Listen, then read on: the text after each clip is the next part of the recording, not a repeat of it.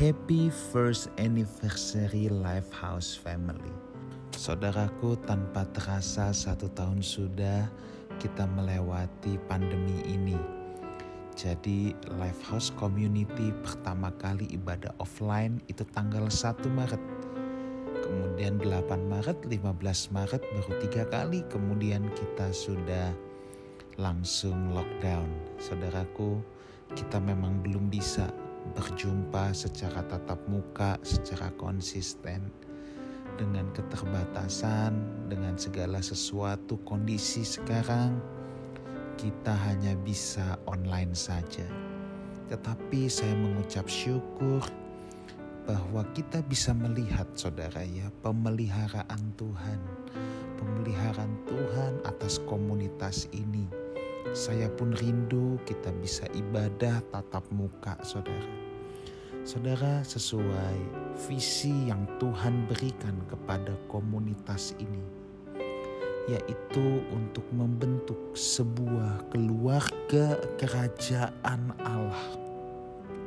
Keluarga kerajaan Allah.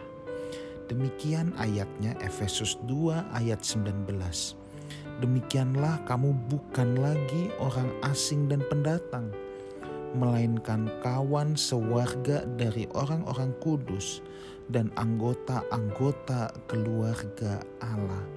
Saudaraku, Lifehouse Community atau Lifehouse Family ini berkomitmen yang pertama untuk memperlengkapi orang-orang kudus.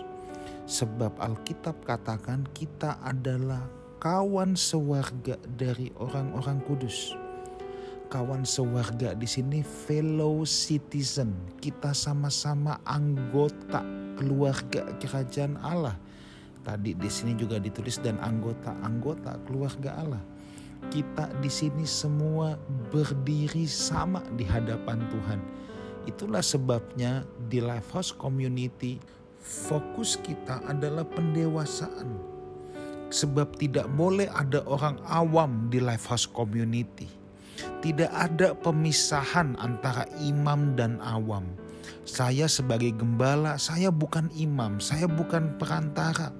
Saya hanya pelatih yang melatih saudara sekalian supaya saudara juga memiliki ketajaman untuk berhubungan langsung dengan Tuhan. Tidak boleh ada orang awam, tidak boleh ada jemaat biasa di Lifehouse Family.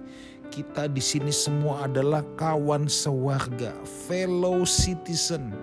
Tidak ada kasta-kasta dalam Lifehouse Community, tidak ada kasta pendeta, kasta jemaat, kasta hamba Tuhan, kasta bukan hamba Tuhan. Setiap kita adalah hamba Tuhan. Saya hamba Tuhan, saudara pun hamba Tuhan. Lantas apa yang membedakan kita? Yang membedakan kita adalah tugas yang Tuhan berikan kepada kita. Kalau tugas saya memperlengkapi saudara, mempertajam saudara, maka tugas saudara ya berfungsi menjadi hamba Tuhan di mana pun saudara berada. Kemudian yang kedua, setelah fokus memperlengkapi, fokus pelayanan Lifehouse Community ada pada keluarga. Maka di sini di ayat yang tadi kita lihat anggota keluarga Allah. Kenapa Allah juga memberikan sebuah istilah keluarga untuk kerajaannya? Sebab keluarga adalah unit terkecil, unit pertama, komunitas pertama yang Tuhan dirikan di bumi ini, saudaraku ya. Jadi kalau orang tidak bisa menang dalam keluarga, orang tidak bisa membangun keluarga, tidak mungkin dia bisa membangun kehidupan yang ideal yang diinginkan Tuhan. Jangan sampai kita menjadi orang-orang yang hebat membangun di luar sana, tetapi gagal membangun di keluarga. Ada pendeta yang hebat membangun pelayanan, tetapi gagal membangun keluarga. Ada bisnismen yang cakap membangun bisnis, tetapi gagal membangun keluarga. Nah, saya mau mendorong kita semua untuk yang pertama-tama justru membangun dari dalam, yaitu membangun keluarga ketika Tuhan katakan kepada Adam dan Hawa, usahakanlah taman ini. Itu artinya apa? Dimulai dari yang ada di dalam dulu.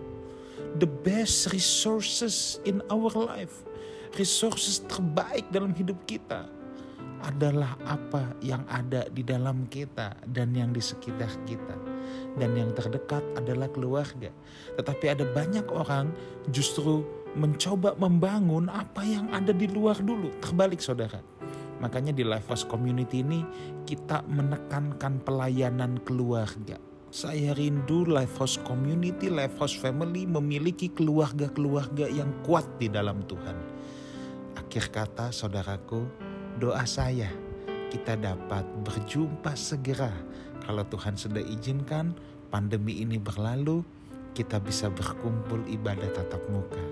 Akhir kata saya ingin ucapkan happy first anniversary Life House Community. I love you all and God bless you.